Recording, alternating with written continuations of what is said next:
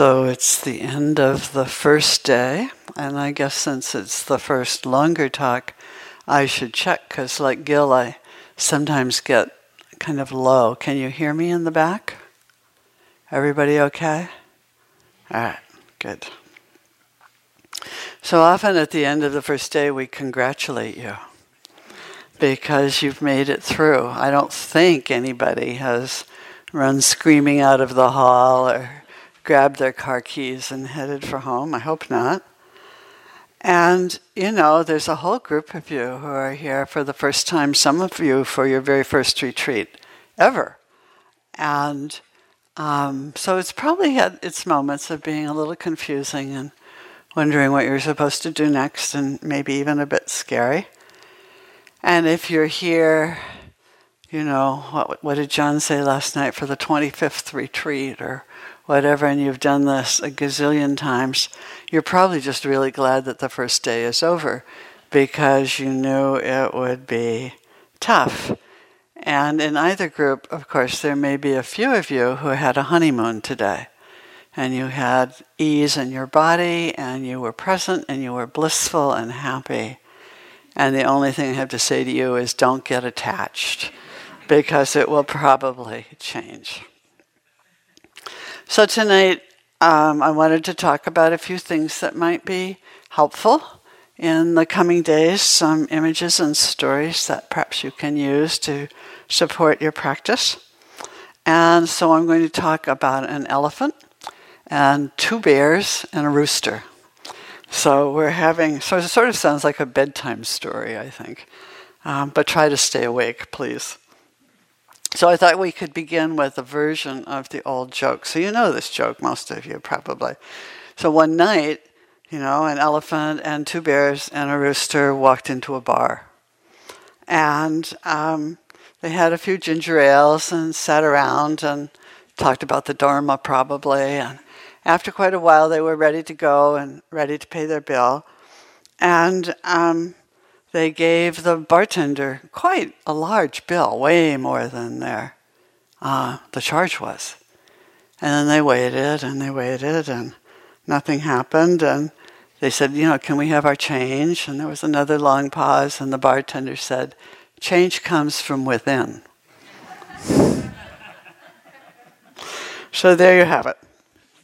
So all of you who came to this retreat came as we talked last night you're just getting it.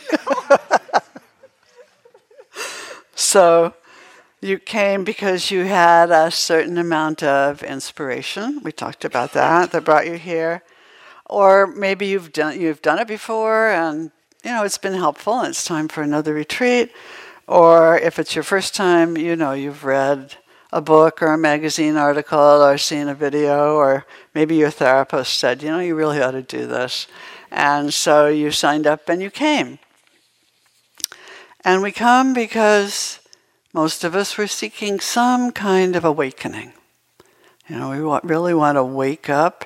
We want to be able to be at ease, uh, as Gil talked about this morning, to rest at ease in the present moment with whatever is going on for us. And we don't want to suffer quite so much as many of us do suffer. So the word saddha in Pali uh, is often translated as faith. But that's a little tricky because it has a lot of connotations here in the West that aren't always so useful. And it's actually somewhat better translated, I think, as conviction. And it means precisely to place the heart upon. You're placing your heart upon whatever it is that you have some conviction about. So, again, as we mentioned last night, you know, however many days or weeks or months ago, something in your heart moved and you said, I need that retreat. I want that retreat. And you signed up for it and you reached out. So, you had, even in that moment, as you said yes to the retreat, that's the stirrings of some sense that there might be something there. So, one of the images that the Buddha used to describe this is uh, that you have ventured into the forest and you are hunting for a really big elephant. And you want this elephant because, in his time, as is still true in much of Sri Lanka and India, a really large elephant can be very useful in working the land and moving logs and doing all of the wonderful things that elephants can do. And so you've heard, your therapist told you, or the book, or the video, that maybe there's something in this forest. Maybe the elephant is there. And so you set out. You start making your way through the trees, you know, looking, looking, looking. And after a while, after a lot of looking, you come to a really big footprint. Ah, this looks like it might, the elephant might really be there. That's a moment of real inspiration. There might be what you're looking for in this forest. And, you know, so um, you you keep moving and you sort of use that faith. It's sometimes called bright faith when we have that kind of inspiration. You know, we'll keep on looking. Something might be there. You're not 100% sure because, um, you know, as it says in the story, it might be a pygmy elephant with really big feet. And that would not be so useful for your work. Um, so you keep going and um, so you are going to keep going. You know, we'll do this again tomorrow night, and by that time it will be the end of the second day, and you will have continued your way through the forest, and you will keep looking for some sense of beginning to find what you're looking for. And, you know, maybe you'll get uh, a moment of clarity or a moment when you're sitting still in the forest or paying attention to the birds or whatever. So you begin to have some other signs that something is there. And in the Buddha story, he says, well, that's when you begin to notice that there's some branches high up that have been broken off. Well, okay, that's good. That's a good sign that an elephant has been through. But it could be a tall, skinny elephant and not one that is so useful for working. But gradually, gradually, you know, just as in our practice, your conviction strengthens. And in the story, the hunter comes to that point, he pulls the bushes apart, and there is this really large elephant. You know, and that's when you know that there's something there. Now, I'd point out that this doesn't mean you've caught the elephant yet. You just know that it's it's really there. So, as we come in and we start with that sense of inspiration, this is a really, really helpful thing. And you can consider yourself to be a kind of hunter as you move through the jungle of the retreat looking for, uh, you could call it the great elephant of awakening, if you'd like. And as I said, there might be some gl- glimpses as you go along. So, as I mentioned last night, um, just a few weeks ago in March, I was down at a Benedictine monastery on the Big Sur coast, fabulous place. And um, I was there for just a period of self retreat and for about 10 days. And all of a sudden, partway into the retreat, I was so happy. Now, I was utterly surprised. I had no idea why I was happy. I was just really happy, which is not what usually happens for me on retreats. It was pretty unusual. And so it was like a glimpse, you know, that, that there was something there. And while I was there, I heard another story. And this is the story from William Faulkner. This is the first bear. Um, and so this is a story about a bear in the south, because that's what Faulkner wrote about. And this bear has been hunted for years by this particular family. Every year, for a couple of weeks in the fall and a couple of weeks in the spring, they go out hunting. And, you know, they are hunting for other things too, because that's how they sustain themselves. But there was always this bear. You know, that, and they never saw the bear, and they never caught the bear. And so this little boy, Sam was his name, he's heard about this bear all his life. He's really interested in this bear. And, um, you know, over and over, the men and the women would go, the bear isn't caught. And as Sam gets to be a little bigger, then he starts to go with them to, you know, and sort of sees this experience of hunting for the bear. And um, he never sees it either. But then finally, once when he is out, he sees this enormous bear print, quite like the elephant print. And it's a huge paw print. Uh, they know this bear once upon a time was caught in a trap, so it's missing a couple of toes, so he knows this is the right bear. So he starts looking for the bear on his own, even. One time he's out and he can tell from the bird calls that there's something around, and he knows the bear is there. He knows the bear is probably watching him, but he still doesn't see the bear. So finally, when he's about 12, he, and he has a gun of his own, uh, he goes out, still doesn't find the bear, and his very wise Indian mentor said to him, You know, the problem is the gun. You have to leave the gun behind. So he does. He leaves the gun behind. Pretty amazing, really, when you think about it. Gigantic bear, little boy. And he goes out without his defenses, really. He has no way of protecting himself. He takes only his compass and his watch. This is exactly what's asked of you as you come to the retreat. Now, you are setting aside some of your usual ways of being to be here, right? You're not sleeping in your own bed, right? You know, it's probably not even anywhere near so comfy as your own bed, you know? You're not eating your own food, whatever special kind of food you usually eat. You're not keeping your own schedule, you know? And hardly anyone here knows who you are.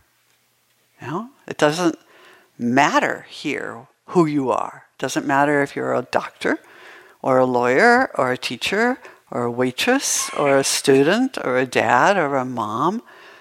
Any of those things, it just doesn't, it's not part of who it is here. We don't know much about your health and your little special things that you do for your body, uh, nor do we know much about any particular vices you might have, you know, you know little secret things that uh, each one of us has some of somewhere. So you've come out without your defenses. That's remarkable, really, to let go of our usual way of life and put yourself in this container. And in order for the waking up that you seek to happen, you have to do this. It won't work. It will not, those things will not help you in the process of waking up. They don't. You know, they're useful in the world, but they're not useful in this process that you're in now, and they won't defend you, and you won't see the bear. Pretty simple. So you come to this intensive time of practice, and you have had some clues, probably already today, that you're on the right track. You know, it might have been a moment of hearing the frogs, you know, the frogs. Or it might have been when the turkeys did one of their wild turkey cackles. Or it might have been watching the turkey vultures overhead. Or it may have been a moment of a particular taste of food, and all of a sudden you went, Whoa, I never knew a banana could taste like that you know, and you realize you're really, really here, you know. So, like I said, on my retreat, there I was so happy. I was like, what was this? You know, I didn't didn't expect it and I didn't understand it. And all I could do was to allow it to be there. I thought, well, it's kind of nice, you know, be happy for a while, let it bubble up and see where it led. So in our story, so Sam sets out with his, without his gun. He has his watch and he has his compass. So he has some sense of time and some sense of orientation to where he is. And he probably thought, you know, I could find my way home if I needed to. But he searches and searches and searches and still no bear. And so at one point, he hangs up on a tree, kind of a snaggy, interesting looking tree that he thought he could find again. He hangs up the compass and he hangs up the watch. And then he keeps on walking. And after a while, he realizes he doesn't have the tree anymore. He doesn't know where his compass is. He doesn't know where his watch is. He certainly doesn't know where he is. But he's kind of at this little glade in the woods, so he sits down on the log and he waits. And he waits. Where he's waiting, time is of no use. Time is of no use. We are so controlled by time, aren't we? Oh, it's amazing. You know, our, our phones tell us what time it is, and our computers tell us what time it is. And you can set a timer to go off or sing songs to you as often as you want all day long. And we are really, really, really scheduled, most of us. And here, you know, you've set aside your watch. Some of you literally did that this morning when you offered up your phones, you know?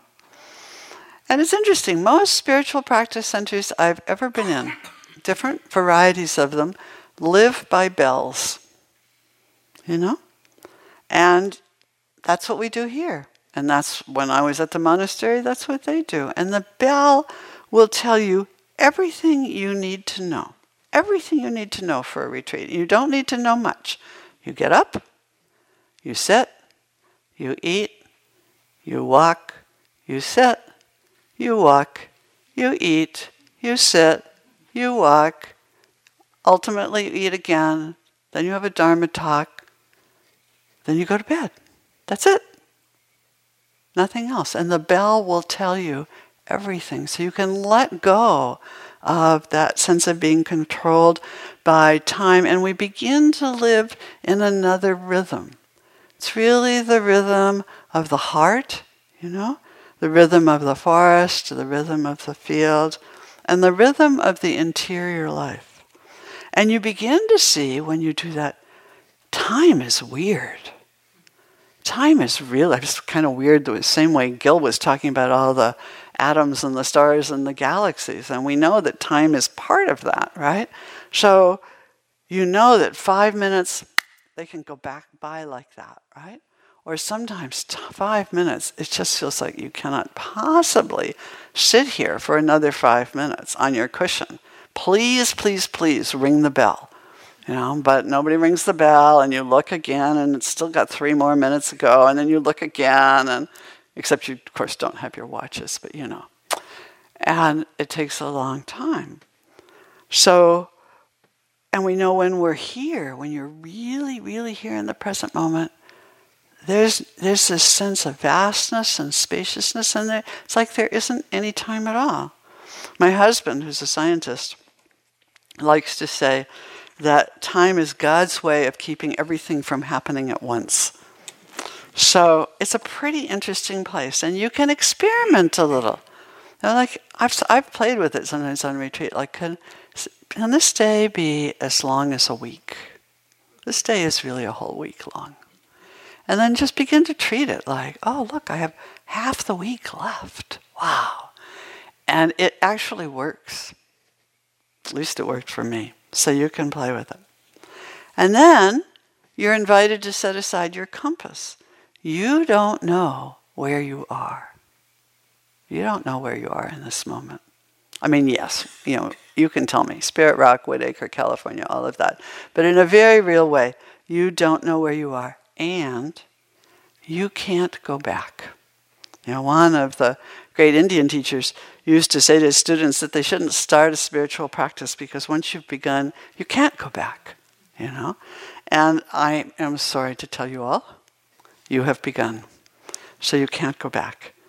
And I know in AA, you know, they like to say, you know, that if you get sober and then you go out and drink again, the problem is you might have a belly full of booze, but you have a mind full of AA, and that's different. So, whatever you're doing here, you're on this path and you can't really undo it. You can't go back to the person you were before this retreat. And something new is opening and emerging in you. And all you can do is sit on your log, on your cushion or your chair or your bench, and wait and watch and be lost. There's a lovely David Wagoner poem that I read at retreats a lot. I'm not going to read you the whole thing. Um, but he says, Stand still, the trees ahead and the bushes behind you are not lost. Wherever you are is called here, and you must treat it as a powerful stranger. If what a tree or a bush does is lost on you, you are surely lost. Stand still. The forest knows where you are. You must let it find you. So you are disarmed, you are out of time, and you are willing to be lost.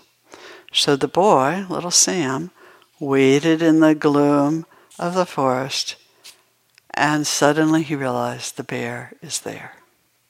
The bear is there, this huge, gigantic bear at the edge of the glade where he's watching. And as he watches, the bear walks across. And partway through, across the glade, he stops and turns and looks at little Sam. And then it proceeds out to the other side and back into the forest. Sam couldn't see with his everyday eyes, with his traditional gear. He had to let go in order to see. He had to empty out his normal sense of self and open to something that is new. This is exactly what we are asked to do in this practice when we come on retreat. And this is what will allow us to have glimpses, just as he had glimpses um, of insight of what's out there in the forest. So that's one bear and one elephant. So here's the next bear. So as the journey goes along, because you've got, what have we got ahead of us? Five more full days of retreat. So it's a lot of retreat. And um, it will have its difficult moments. You know, did my happiness last? No. The next afternoon, I was really, really cranky and annoyed and out of shape and, you know, just didn't like what was happening. And it got hard, you know? And so that brings me to uh, one of my bear friends that I've had around for a while. This is Mrs. Bear. So this is a, a koan written by Robert Aitken Roshi, who was one of the great early Western Zen teachers. And he wrote a whole book of koans using animals instead of people. So Black Bear came to a meeting late and said, I'm feeling frazzled after dealing with my cubs. What if I don't feel compassionate? And Raven, who's the teacher or the Roshi, said, Fake it. that doesn't seem honest, said Mrs. Bear. And Raven says, It doesn't begin with honesty. So you probably had bear cub mind today, right? You know, that kind of wiggly, mischievous, running here, running there, doing all of the things that minds do, kind of squirrely and sometimes cranky. And, you know, there's probably a few things I've left out, but that kind of mind. And uh, it seems like it's out of control. You've all had out of control mind today, right? Yes? Anybody who hasn't? You know, so it's, it's like that. And it makes up this mind. Sheesh. It makes up the most amazing stories and fantasies, and it has commentary about everything and about everyone, and especially about us, and it can just drive us insane. It's really amazing. And every now and then today, maybe your mind took a nap you know, and actually literally did go to sleep. You dozed off on the cushion or maybe in your room. But it probably, given how wiggly it was the rest of the time, didn't feel like it slept long enough, you know. I can remember when my kids were little, they would sometimes have these days when they finally go down for a nap. Oh, yes. And 10 minutes later, they'd be bright eyed and bushy tailed and ready to go out again. So the mind is quite like that. And probably you've been having some judgments about your mind. Most of us do. And most of us don't really like what we see, and sometimes we even despair about it. It's really, it's hard. And how can you have compassion on that? You know, why should you have compassion on that? We don't feel any compassion. And we just want it to get straightened out and do what we want it to do. It's upsetting. So maybe you go to the teacher to ask that question, you know, how do I have compassion on this wiggly mind of mine? It's something we hear a lot, actually, in our interviews. People want to know, how can I hold this with some kindness? And so the teacher says, fake it. I was like, what? You know, fake what? Can I be hearing right? But you know, you began metta practice this afternoon. Most of you were probably at the sit for loving kindness. And that's exactly what we're doing in that practice. Because the instructions are very, very clear. You may not feel kind. You may not even feel friendly as you do that practice, and you're told to do it anyway. Do it anyway. Say the phrase, May I be peaceful, may I be happy, may I have ease of well being, you know. Or if you're doing it for someone else, sending it out. It's not something we think or we feel, it's something we do. It's a doing, not a feeling. Really, really important to get that. Feeling is extra. It happens sometimes. It's lovely when it happens, but it doesn't always happen.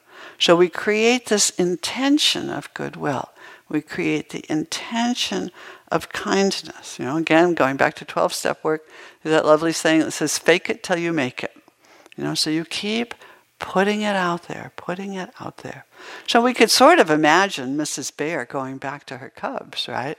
And the cubs haven't changed any they're still squirrely and full of trouble and and you know not doing what she wants them to do. And she starts to become angry again and maybe she's even ready to give them a good swat.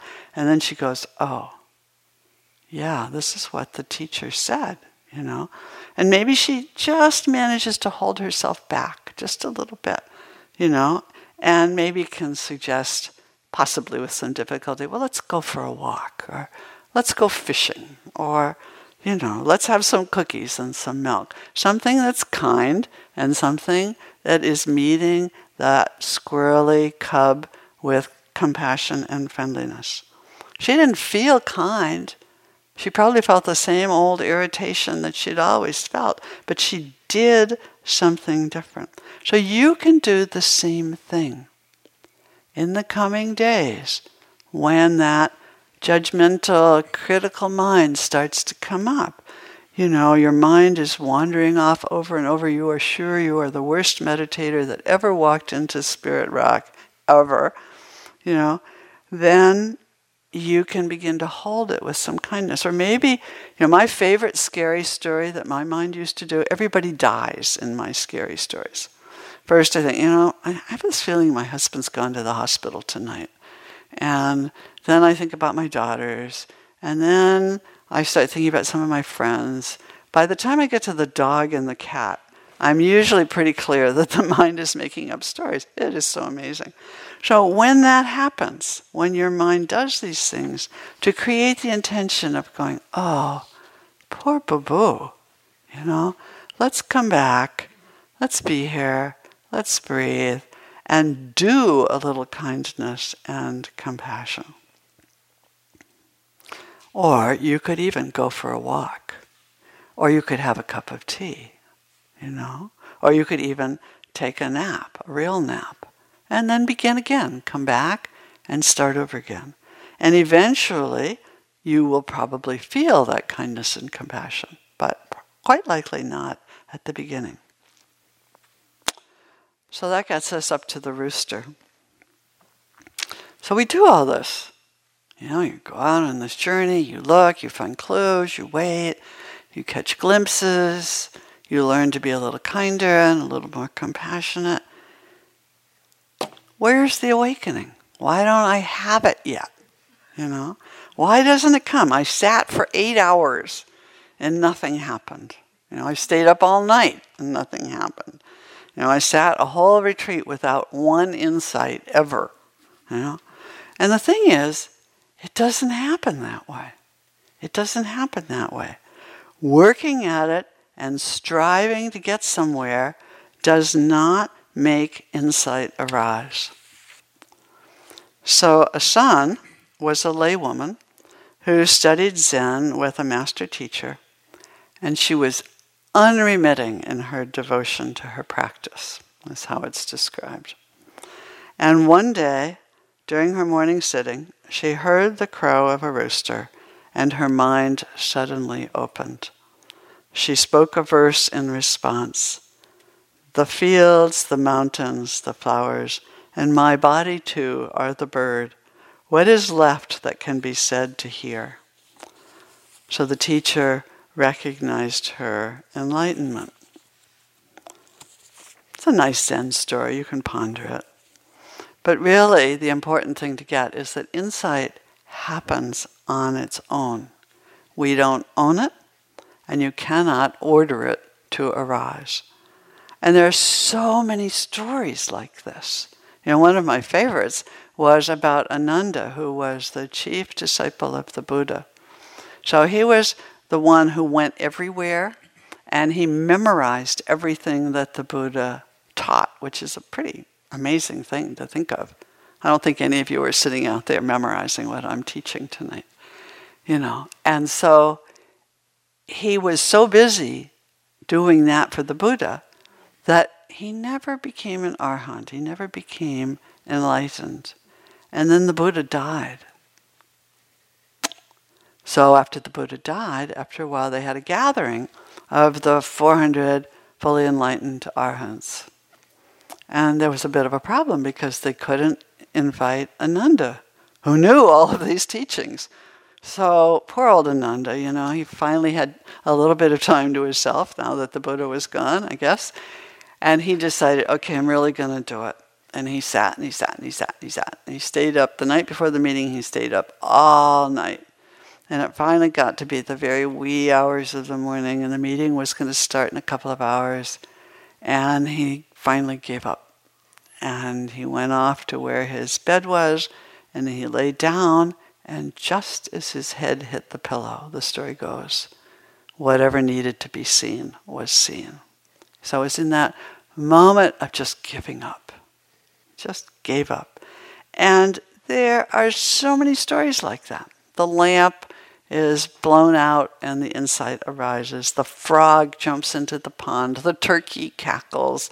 You know, something happens, the rooster crows, and there's a shifting in the mind, and you see something. But you can't make that happen. You can't order up any of those things. There's even lots of stories in the retreat world of about people who something happens even with the sound of the dining room. There's lots of dining room waking up stories. So you can try that if you want. Go sit in the dining room a little bit and see if that helps. Hmm. Insight also comes gradually. Really, really important to say that. You know, you maybe see something very simple about impermanence or the nature of self or about suffering, and you look at that and you realize, oh, you know, I'm seeing something about the Buddha's teaching. That's great. And maybe months or years even later, you see something else and you go, oh, oh, that's a little more of that insight. I see it a little differently now. And then maybe another few months or years, you see a little bit more.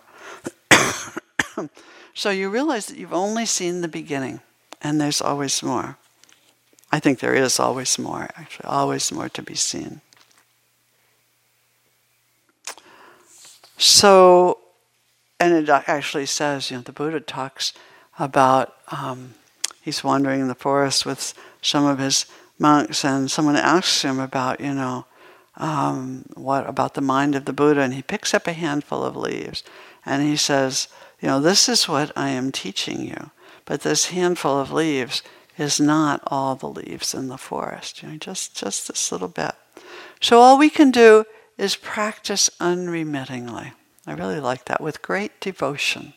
Know, if you bring that to your practice every day to this very simple sitting, being with the breath, being with the body, being with all of the you know things that come and go in the mind, but not catching on to any of them, just being fully present and you know maybe getting little glimpses here and there. Maybe at some point then the rooster will crow and something will open.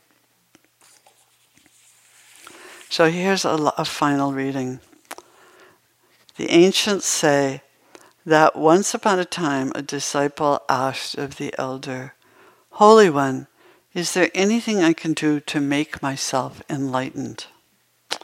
And the Holy One answered, As little as you can do to make the sun rise in the morning. Then of what use, the surprised disciple asked, are the spiritual exercises that you prescribe? To make sure, the elder said, that you are not asleep when the sun begins to rise. So here's a vow for our retreat. So I'm going to read it slowly so you can take it in and perhaps take it for yourself. I vow to step away from my usual habits and defenses, out of my usual schedule, and out of my usual orientation to place.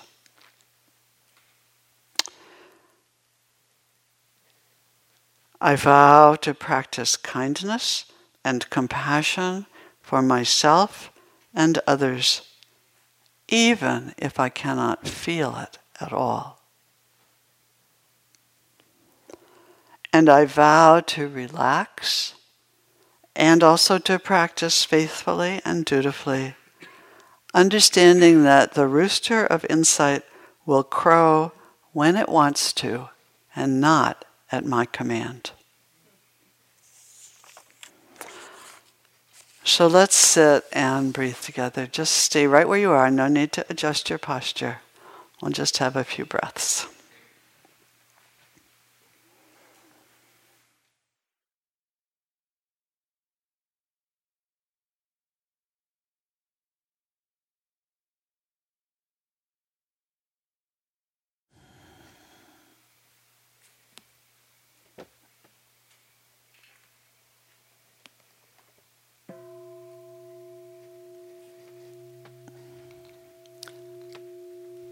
What am I supposed to announce? Ah, there's an announcement which I'd forgotten. There is chanting that is going to happen at the nine o'clock sit.